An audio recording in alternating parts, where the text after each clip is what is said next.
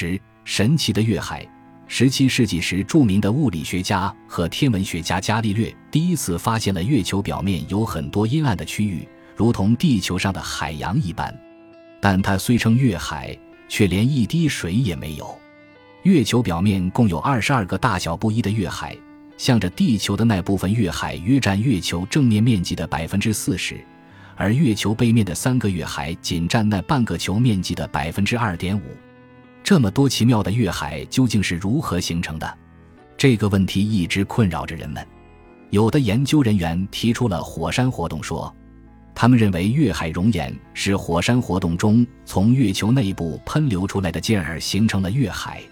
可是，天体物理学家经过观测和精密的计算，认为月球火山不可能发生如此大的熔岩喷发。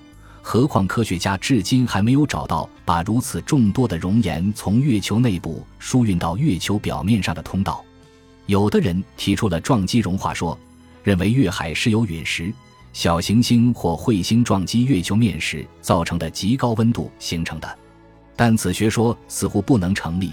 如果是内陨石轰击而成，那么月海在月面的分布应该几乎是均匀的。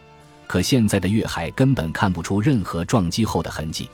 在上述假说解释不通的情况下，一些科学家采纳了特殊火山活动假说，即认为通过人工控制的某种放射性能源在月球表面上造成火山活动。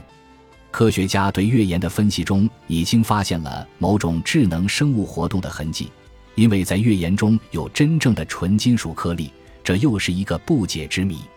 几乎所有的科学实验表明。在星球自然演变的过程中是不可能形成纯金属状态的，而且现在发现的纯铁颗粒是不锈铁，说明它在形成时曾经过脱硫、脱磷的工艺，这在铁的自然形成过程中是办不到的。那么，月海究竟是谁的杰作呢？这个奥秘至今还没有人能够解开。